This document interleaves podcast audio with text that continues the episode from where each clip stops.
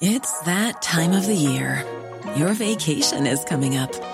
You can already hear the beach waves, feel the warm breeze, relax, and think about work. You really, really want it all to work out while you're away. Monday.com gives you and the team that peace of mind. When all work is on one platform and everyone's in sync, things just flow wherever you are. Tap the banner to go to Monday.com.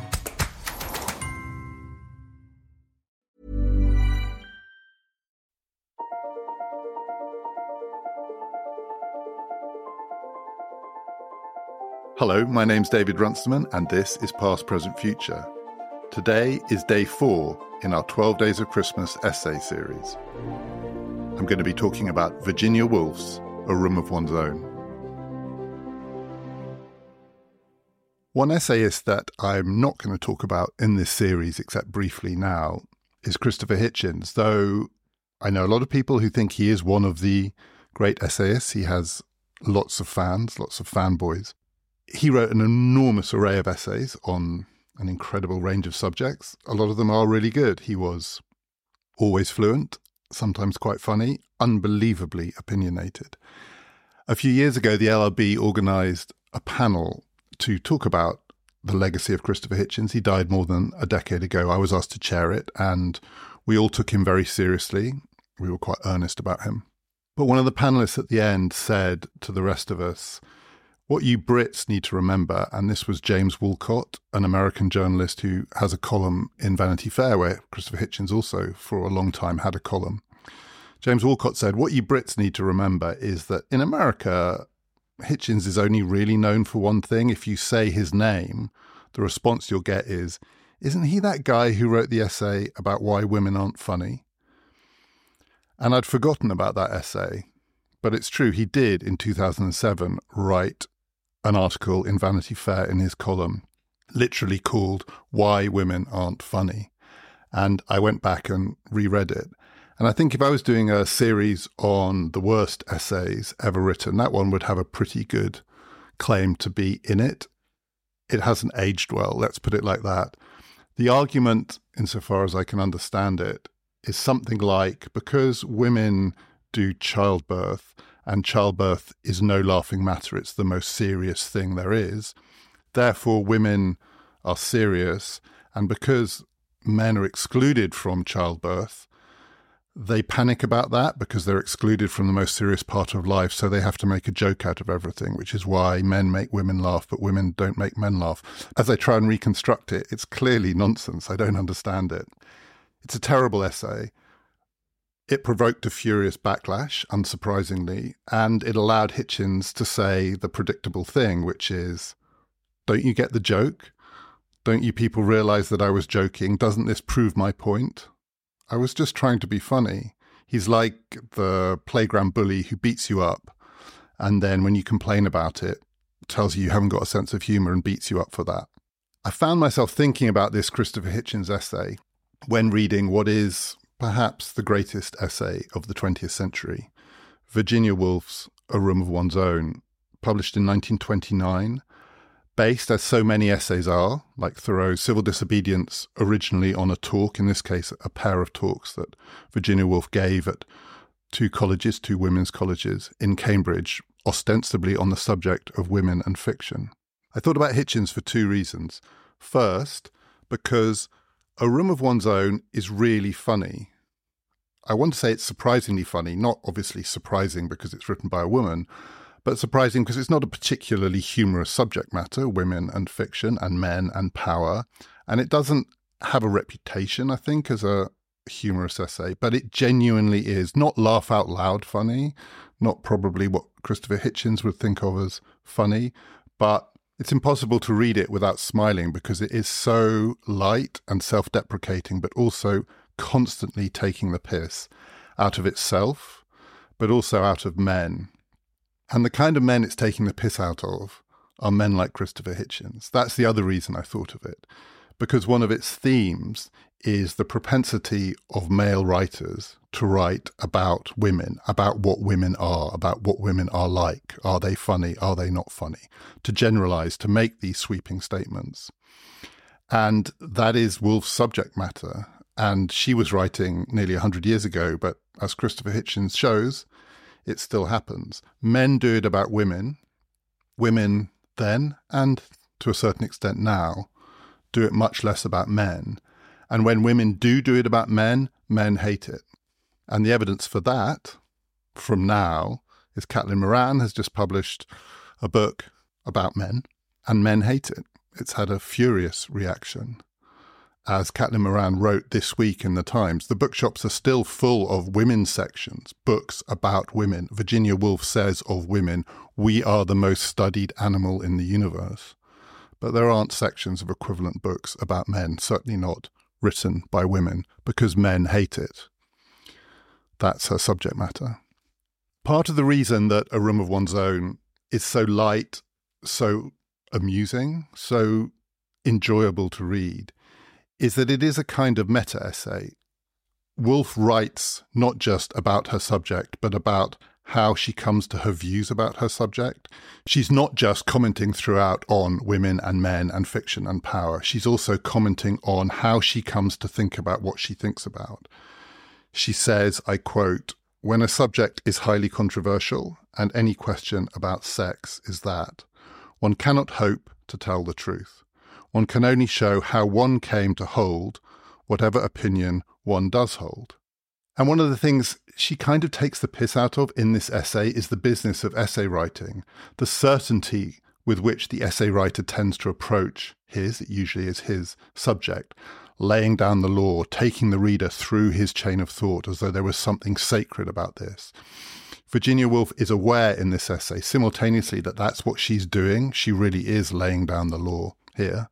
Her arguments are not just persuasive, they are overwhelming. But at the same time, she knows how ridiculous that is. It's always ridiculous for one writer to claim to know the truth. It's also not just a meta essay, but a pure form of the essay, because it is a literal walk, this one. It is the story of a walk or a series of walks. In this case, not in the woods, but in town, or in two towns, or in a hybrid set of towns. It begins with a set of walks that Woolf undertakes in a kind of fictionalized Oxbridge. And part of the playfulness of the essay is a lot of it is fiction.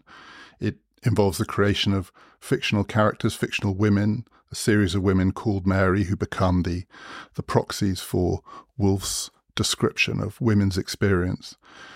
But it begins with her walking in Oxbridge to some colleges to have a series of social occasions lunch in one case, dinner in another.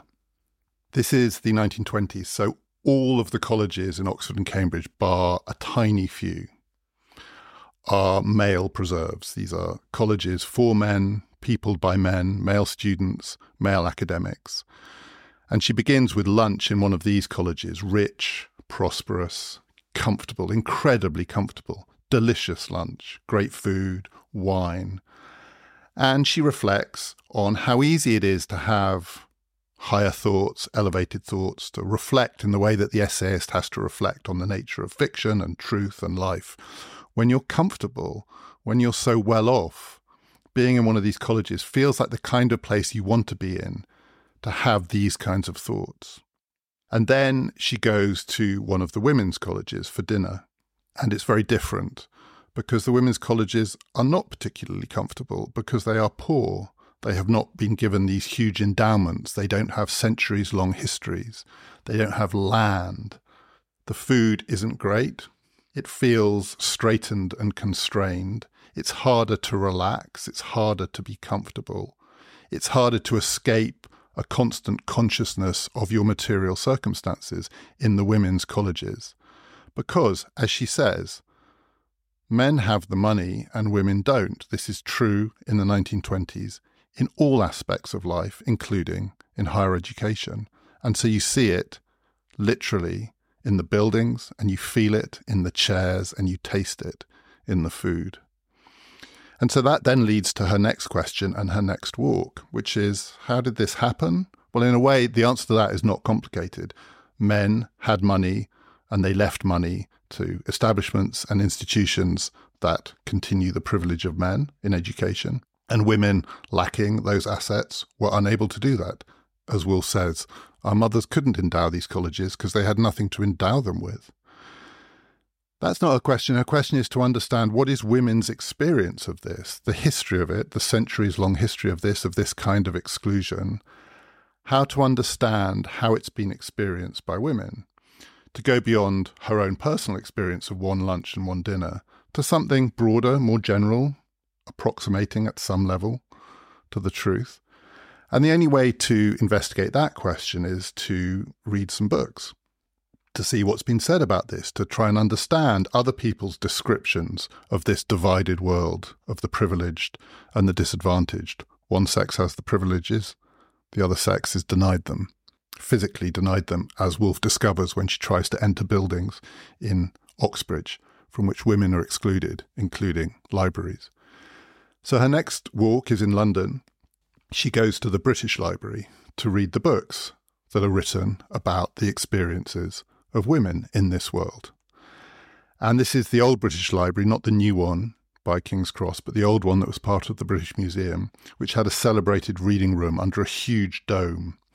And under that dome, many of the great books were written. Karl Marx sat there and wrote Das Kapital. And Woolf describes entering the dome as being like becoming a single thought under one vast, domed, bald head. Bald because this is a man's version of knowledge. All the books that she asks for about women are written by men. And so, to escape from her personal experience, to get a broader view, to try and understand the impact of this male privilege, to use a more contemporary term, she can't escape from the world of male privilege because the world of learning and of books and of knowledge and of history is itself the province of men. So far, in a way, you might think so familiar, less familiar to be writing this in the 1920s, but now. But the idea that the advantages that men have is then reflected in and shapes the world of knowledge and learning is perhaps not a particularly surprising thought. Might be depressing, but in many ways it's familiar. But then Woolf moves on to her next question, which is more original and in some ways harder to answer or to understand. Because as she reads these books, written by men, by professors, by historians, essayists, all the essays by men about women, she notices a feature of them. These are the people with the power and the advantages. How do they treat women? How do they write about women? So you might expect them to be dismissive or disdainful you might expect them to be complacent or patronizing. You might expect them not to understand what women's experience is. And all of these things are there in this writing. But that's not the feature that stands out for Woolf. What she notices is how angry the men are, that the dominant emotion running through this writing, and it is emotion, not dispassionate male inquiry, is anger. She says, I quote, why are the professors so angry? Why are they so angry about women? And it's not just the professors. She has another walk because people need to have lunch. And this is an essay which describes people needing to have lunch. So she goes to a cafe, a little restaurant near the British Library to have lunch. She picks up a newspaper and she reads a newspaper. Newspapers in the 1920s are the province of men. They are edited by men. They are owned by men, by wealthy businessmen. They write primarily about important men. The politicians at this point are almost all, not entirely, but very nearly all men. The occasional woman is allowed a word on the sidelines, but this is a male world, and in it, men are angry about women. The women who are excluded are nonetheless also subject to contempt. Why? This becomes Woolf's question, and it's a question that speaks to so many different aspects of modern life. Why are the powerful people the angry ones? And she has two kinds of answer to this. One is that, like all powerful people, like all people with inbuilt advantages, men feel the need to justify it. It can't just be arbitrary or random or even luck. Somehow they have to have these advantages for peace of mind, believing that they've earned them or deserved them, that they are worthy of them. And the way to achieve this is to maintain the distance between the advantaged and the disadvantaged, the men and the women. And as Woolf says, to see reflected in women the reasons why men have the advantage, to maintain that gap so that, this is how she puts it, the women think of the men as heroes, deserving of these rewards. But it's very hard to maintain that gap. And Woolf notes in the early 20th century, the gap is closing. And as the gap closes through the suffragette movement and women acquiring the right to vote, through women in tiny numbers starting to enter the male professions, through women having colleges at Oxbridge and beginning to be allowed, just beginning to be allowed, to take equivalent educational qualifications as men. As that gap closes, it's harder and harder for men to justify their advantage. And the response is anger to try and push the women back to maintain the gap, because without the gap, if it's shrinking, then it starts to look more arbitrary, more like luck, and less like natural justice. The second reason is that within that generic story, men need to feel there's something special about men. The men who have the power in that world, because lots of men do not have power in that world, there are lots and lots and lots of disadvantaged men too. But the powerful ones, the businessmen who own the newspapers, the editors who edit them, the bloviating columnists who write in them, the politicians that they write about. All those men, that small group of individuals, need to feel that they're special too. Again, that it's not luck that they are where they are. It's not just because they have material advantages, but they've done something to deserve it, to earn it. They've risen above the crowd. Those individual men need to feel that. So pointing out that it's generic, pointing out that first part of the story, that there are as it were, two groups here the powerful and the disadvantaged. And to be part of the powerful is the most important part of being able to stand out from the crowd, makes the most successful people furious because it belittles them. It implies that they haven't done it by their own skill or grit or determination or strength of character. They've simply done it because they are the fortunate ones. It was true then, it's true now people whose fortune, whose good fortune, is primarily conditioned by circumstance but presents to the world as individual accomplishment, really, really hate having that good fortune pointed out. Bankers hate being told that the reason they're so rich is not that they're good bankers, but just that they're bankers. Paul Krugman, the New York Times columnist, wrote an article not that long ago about a puzzle which is not that different from Virginia Woolf's puzzle. Thinking about contemporary American politics, he wants to know why are the angriest people, or as he puts it, the craziest, most paranoid, angriest people, the tech billionaires? I quote Krugman. Arguably, he says, the craziest faction in US politics right now isn't red hatted blue collar guys in diners. It's technology billionaires living in huge mansions and flying around in private jets. They are the ones who are angry about the way that the world is going, even though no one in the world is doing better out of the way the world is going than them. Why are they so angry? Because they need to justify their privilege. And the privilege can't be justified if you think of the world in general, structural, generic terms. They want people to recognize their specialness so that they can be comfortable with their wealth.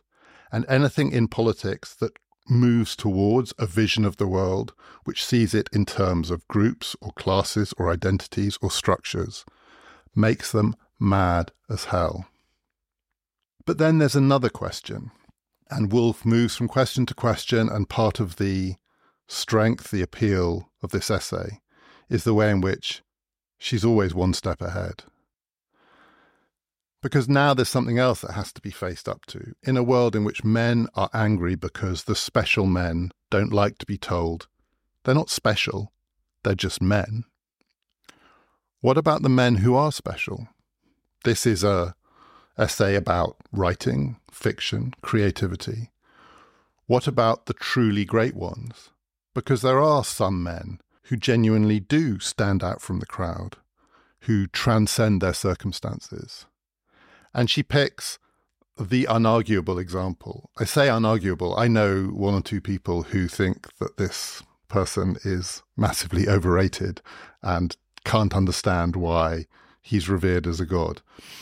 But that is a minority view. I think most people are happy to accept that Shakespeare was special, transcendently special, a completely unusual kind of man whose gifts, extraordinary gifts, are unique to him.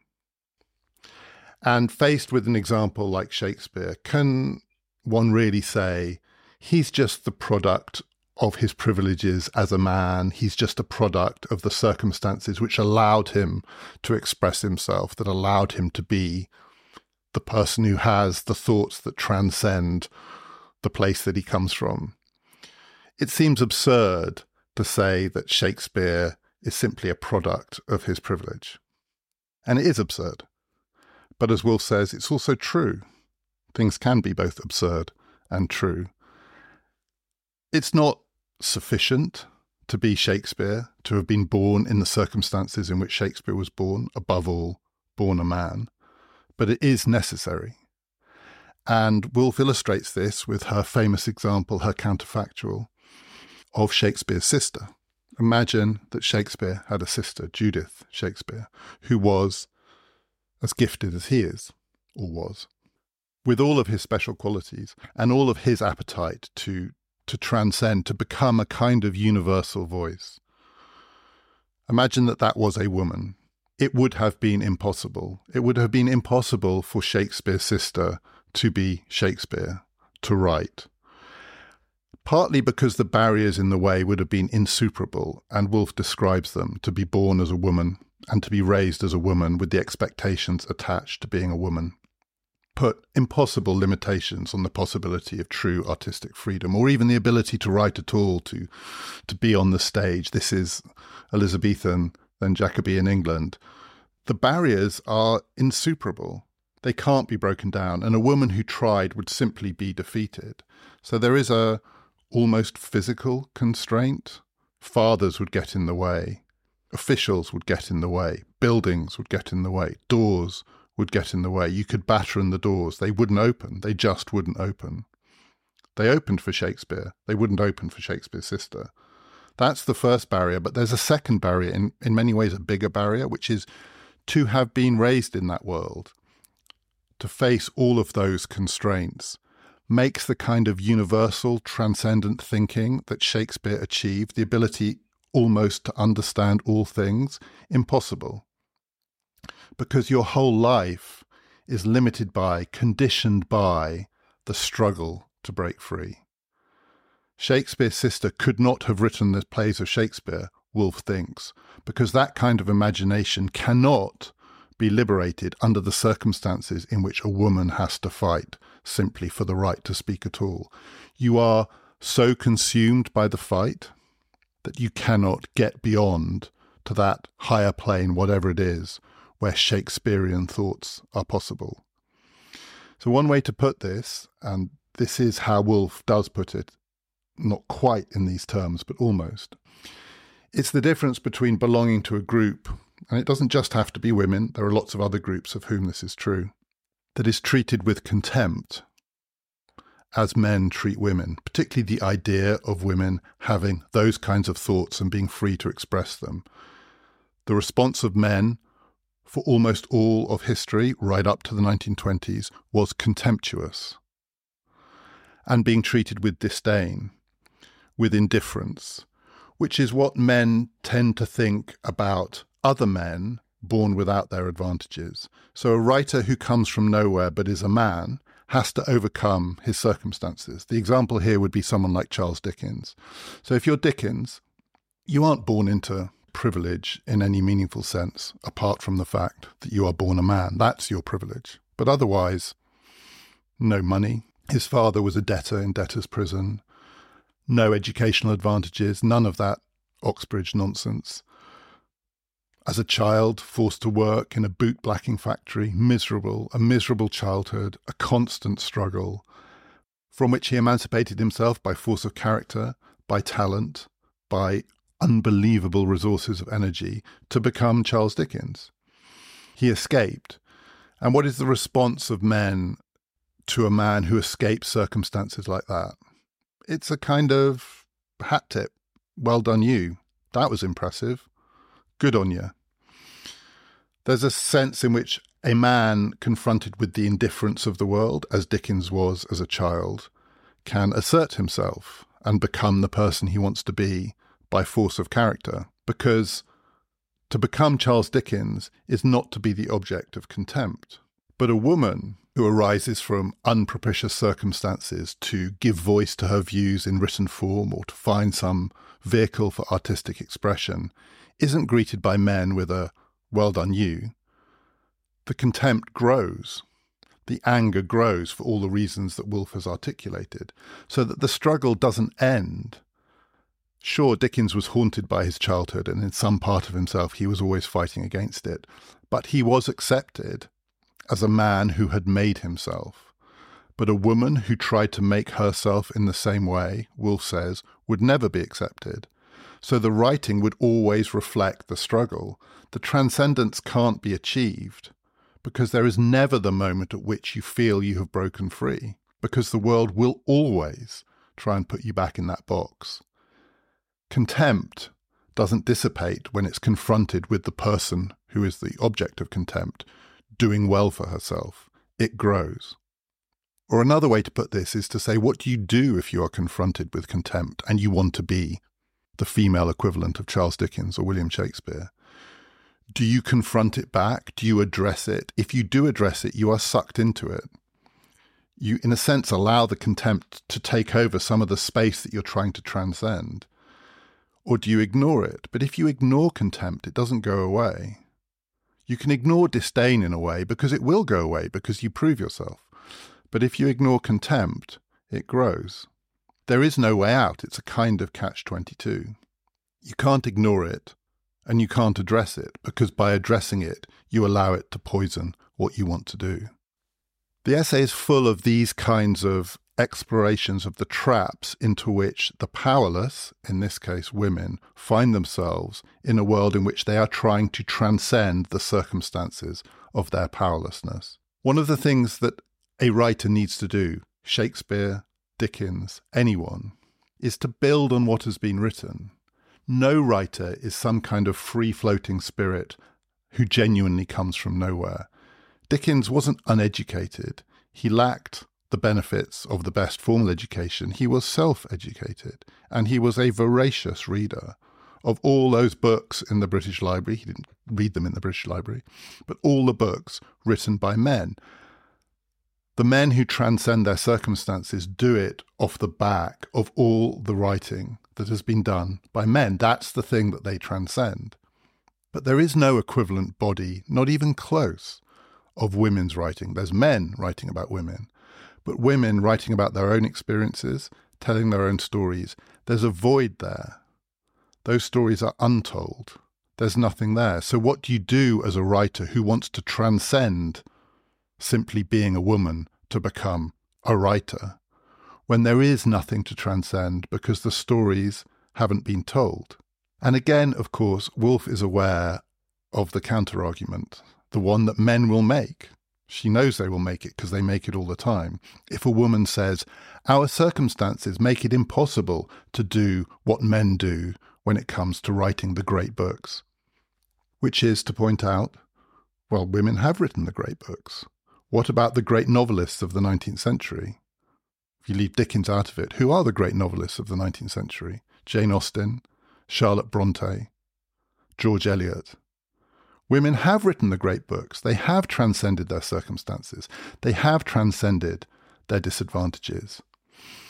The theme of Woolf's essay, which is given in its title, or at least one of the themes, is literally the need to have a room of one's own. That is, in order to be able to escape the material limitations that shrink the imagination, there needs to be not just artistic freedom, but material freedom too a room of one's own, and as she says, £500 a year, which then meant enough to live on, the security that comes with knowing that it's not always a struggle.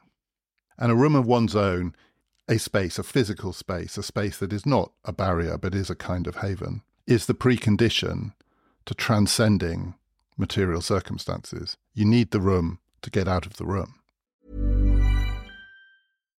Why don't more infant formula companies use organic, grass fed whole milk instead of skim? Why don't more infant formula companies use the latest breast milk science? Why don't more infant formula companies run their own clinical trials? Why don't more infant formula companies use more of the proteins found in breast milk? Why don't more infant formula companies have their own factories instead of outsourcing their manufacturing? We wondered the same thing. So we made ByHeart, a better formula for formula. Learn more at byheart.com. Hey, it's Ryan Reynolds, and I'm here with Keith, co star of my upcoming film, If, only in theaters, May 17th. Do you want to tell people the big news? All right, I'll do it. Sign up now and you'll get unlimited for $15 a month in six months of Paramount Plus Essential Plan on us. Mintmobile.com slash switch. Upfront payment of $45 equivalent to $15 per month. Unlimited over 40 gigabytes per month. Face lower speeds. Videos at 480p. Active Mint customers by 531.24 get six months of Paramount Plus Essential Plan. Auto renews after six months. Offer ends May 31st, 2024. Separate Paramount Plus registration required. Terms and conditions apply if rated PG. But as Will says, Jane Austen didn't have that room. Charlotte Bronte didn't have that room. Jane Austen wrote her novels in public rooms, in sitting rooms. There were people around. She had to shield what she was writing from people who might be peering over her shoulder. And yet, still, she wrote the transcendent novels. If you go to Haworth, the birthplace, the house that the Brontes lived in, grew up in, the parsonage there, which is preserved as a, a museum and a kind of shrine to the Brontes. It's a for many people it's a place of pilgrimage. There's a table in the front room at Haworth, small table, and on one side of the table it says, "This is where Charlotte Bronte sat and wrote Jane Eyre." And on the other side of the table it says, "This is where Emily Bronte sat and wrote Wuthering Heights." So not even a table of one's own. One table. I mean, that table has some claims to be the greatest table in literary history. Those novels were written by women who did not have the material resources, the privacy, the space, even the minimal comfort needed, but they still did it. So, as some men might say, what's all the fuss about? It is possible to transcend without having the security to do it. Woolf just isn't buying any of it. There is no equivalence between Shakespeare's transcendence and Jane Austen or Charlotte Bronte's transcendence. Shakespeare, as Will says, is writing at a time where no women were writing sonnets, but every man seemed to be tossing out a sonnet as often as he has breakfast. There's a volume, a, a great sea of writing beyond which Shakespeare soars. Though there are one or two handful, literally a named handful of women who would have written and been in the, the world of readers' imagination before Jane Austen and Charlotte Bronte, it is a tiny, vanishing number. There's nothing there. They were not transcending a world of women's experience. They were standing in for it because there's nothing there, and no one can stand in for it there is still a huge absence.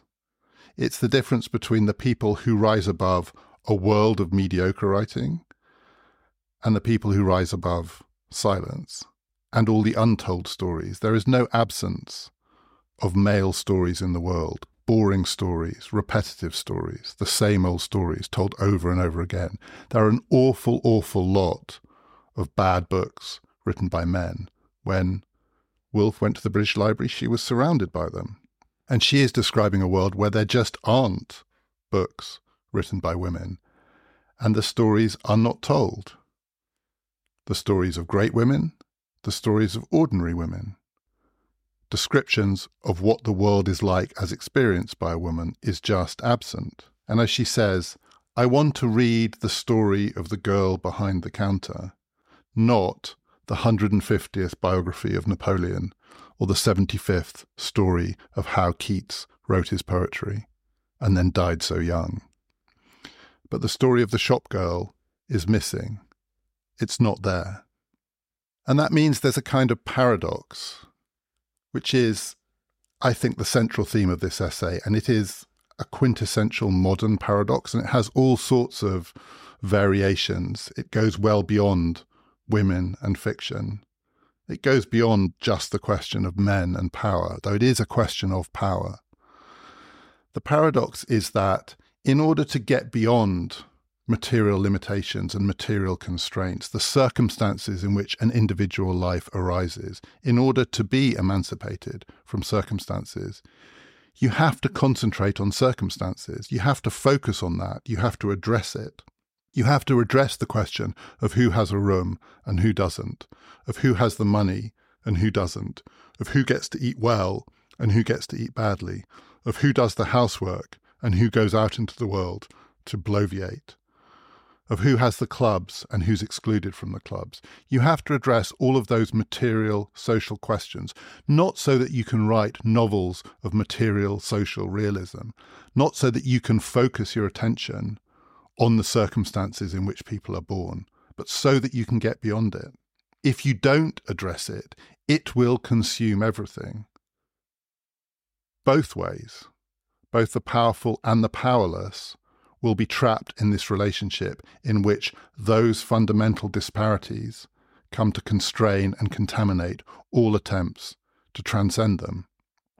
She illustrates this through the example of sex and sex difference itself, that is, the difference between the sexes, between men and women and their circumstances. Women disadvantaged because of their sex, men advantaged because of their sex.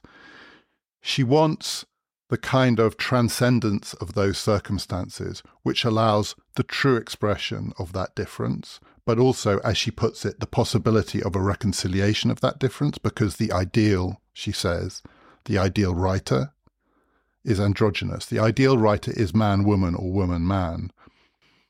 At one point in the essay, she says, The world is too complicated to be divided between two sexes, let alone to be colonized by one. You have to get beyond sex difference, but to get beyond sex difference, you have to address it. You have to recognize all the ways in which sex and the differences between the sexes, their social, economic, educational, lived experiences shapes everything. She describes a kind of, not ideal, but future form of women's writing, hypothetical women's writing.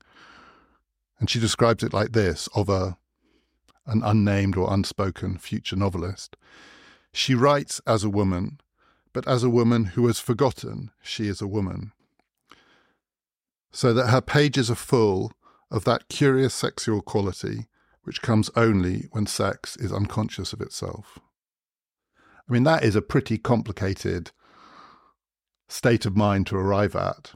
You get beyond it in order fully to express it, but the full expression of it is the thing that allows you to transcend it. But the only way that's possible to write as a woman who has forgotten she is a woman is if the material circumstances allow you to forget that you're a woman. And in one somewhat controversial passage in the essay, Woolf says, It's impossible without some kind of material freedom. It was even impossible for Charlotte Bronte, much as Jane Eyre might be held up as this, this novel that goes beyond all of the constraints that she faced to provide a, a universal or universalizable, accessible to everyone account of some aspect of the human experience. Even in that book, even in Bronte's writing, Woolf says there's a bitterness, there's an anger that limits the book because everyone is limited by anger. The anger of men makes women angry. And Woolf says when she comes out of the British Library to get her lunch that she is steaming mad. She is furious with all these men. She gets beyond her anger partly when she starts to think about why are they so angry with me? You can't escape it. You can't forget your situation unless the situation is addressed first. In some ways, what Woolf is describing is the paradox of modernity That sounds pretty portentous, sort of thing that a male essayist would say, but it's not true, but it's it has something in it because there's something going on here which is more than just the question of how to write and what it means to be a writer. That's Woolf's central theme.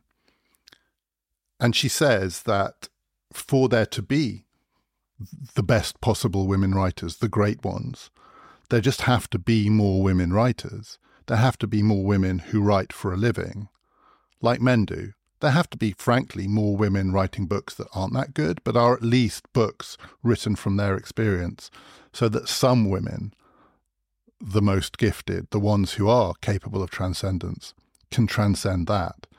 More women have to live from their pen, that is, earning enough by writing, so that some women can live simply to write. That's what it's about, but it's about more than that. It's about power, it's about anger, and it's about what it means to be an individual in a world in which we are all constructed by our social circumstances. Modernity makes two demands of all of us. One of which is that it tells us that we are unique individuals. That's part of what the modern human experience is built on the idea of the individual's conscience, the individual's freedom to express him or herself, the ability of people to forge their own path, the emancipations of modernity, the liberal emancipations, are designed to give individuals the chance to make their own lives what they want them to be. And we're all, at some level, conditioned to think that that's part of what it means to move through life, to shape it ourselves through our experiences. And at the same time, modernity is a scientific project of a kind which seeks to understand things in general terms, not through religion, not through superstition, but through observation and through generalization, to trying to find patterns. Modernity is about finding patterns as well as about the emancipation of the individual. It's about great art and it's about sociology both at the same time. And so each individual, at the same time as being told you can be what you want to be, is also told you are a product of your circumstances. You belong to a group, you belong to an identifiable set of conditions which make you who you are, this thing, this creature that's also meant to be whatever it wants to be. And the paradox is that both of these things are true. We are both the individuals that we create for ourselves, and we are also the products of our circumstances. And the challenge for anyone, but particularly for anyone who wants to, as Woolf puts it, and these are her terms, grasp reality, because that's what she says is the job, at least the job of people who want to share their thoughts with the world, written thoughts, their ideas. The job, whether it's fiction, whether it's history, whether it's philosophy, the job is to try to get a grip on reality. And reality is hybrid because it has these things going on at the same time. It is both the world of individual experience and the world of collective formation. It is both social circumstances and the transcendence of social circumstances. And it is incredibly hard for anyone, including for a writer, including for a novelist, or a historian, or an essayist, to hold those two thoughts together at the same time. Some people can do it, and the people who can do it, the people who aren't just androgynous in sex terms, but are androgynous in those terms, both individual and social, they are the ones who ultimately come closest to gripping what reality is. But it is incredibly difficult, and only a few people can do it. This is not essentially, I think, in a room of one's own a democratic vision. There is a democratic aspect to it, the sharing of privilege and a certain equalization of core material advantages. But this is also an essay about greatness and the possibilities of greatness, and the few who are capable of it. At one point in the essay, Woolf says, Women, like herself, have been given some advantages recently. She came from a relatively privileged background. She came from a family, the Stephen family, that were well connected, and she took advantage of those connections and so on. She's not portraying herself as an up from her bootstraps kind of writer, but she says she she had two advantages. One was a bequest that allowed her the five hundred pounds a year, an inheritance.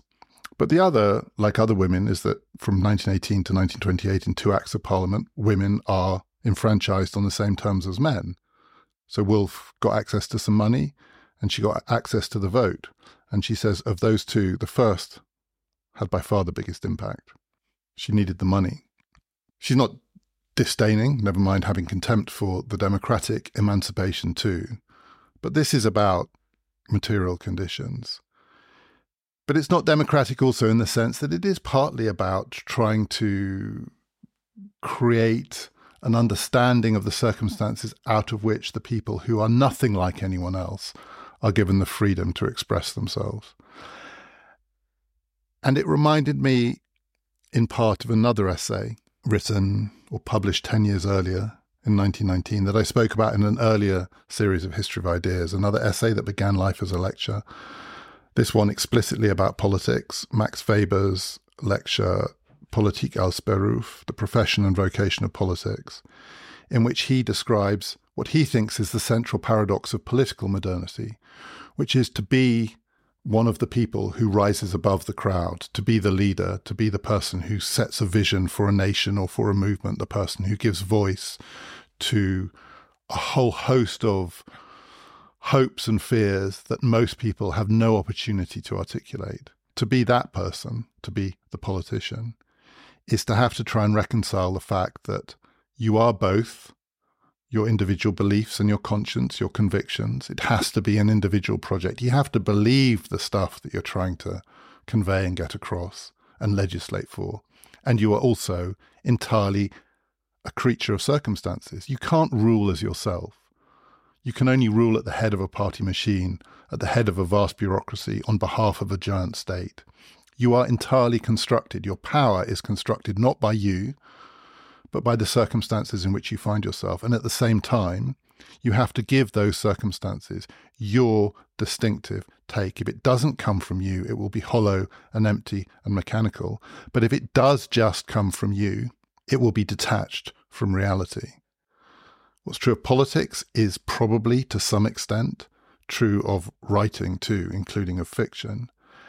And one thing that Woolf's essay suggests is that it's not simply that the powerless find it hard to strike that balance. The powerful do too. That's why they're so angry.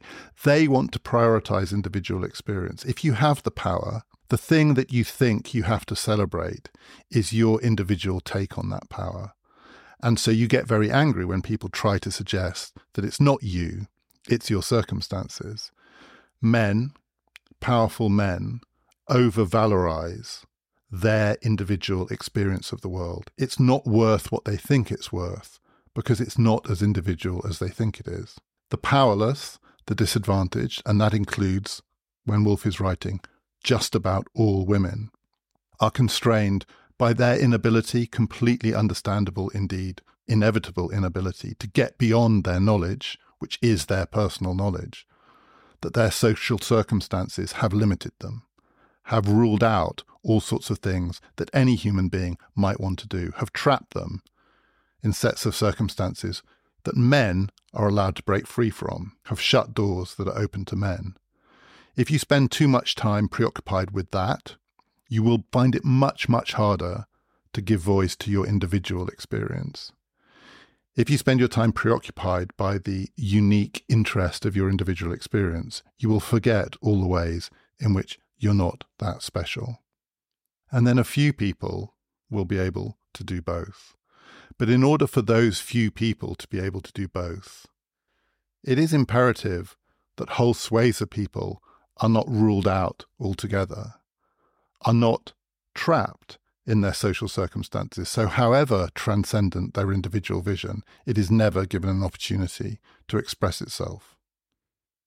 You have to at least equalize the opportunity to fail at reconciling these two things if some people, the greatest possible number of people, are going to succeed. And that, I think, is part of what Woolf means by the importance of having a room of one's own. Having a room of one's own does not guarantee anything. Certainly, having a room of one's own, being free to sit and write relatively peacefully or pontificate and podcast relatively peacefully. I'm sitting in a room of my own now. I'm sitting at a desk. I'm on my own. I'm talking. But this is only possible because of a kind of material freedom and security. But it doesn't guarantee that anything that I say is going to be, never mind transcendent, even interesting. I have the freedom to do it. You have the freedom to listen or not to listen. Having a room of one's own doesn't guarantee that you will transcend your circumstances and resolve the paradox of modernity, which is how you reconcile individual experience and social construction. Of course, it doesn't. It doesn't guarantee anything in that sense. It just provides the minimal bedrock condition for it to be possible. But not having a room of one's own guarantees that it will be impossible. To find out more about this podcast, please follow us on Twitter at PPF Ideas.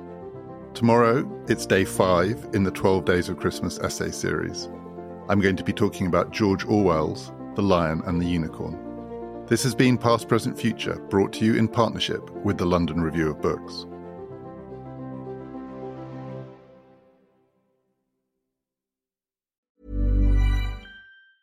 Hey, it's Danny Pellegrino from Everything Iconic. Ready to upgrade your style game without blowing your budget? Check out Quince. They've got all the good stuff shirts and polos, activewear, and fine leather goods, all at 50 to 80% less than other high end brands. And the best part? They're all about safe, ethical, and responsible manufacturing. Get that luxury vibe without the luxury price tag. Hit up quince.com slash upgrade for free shipping and 365 day returns on your next order. That's quince.com slash upgrade.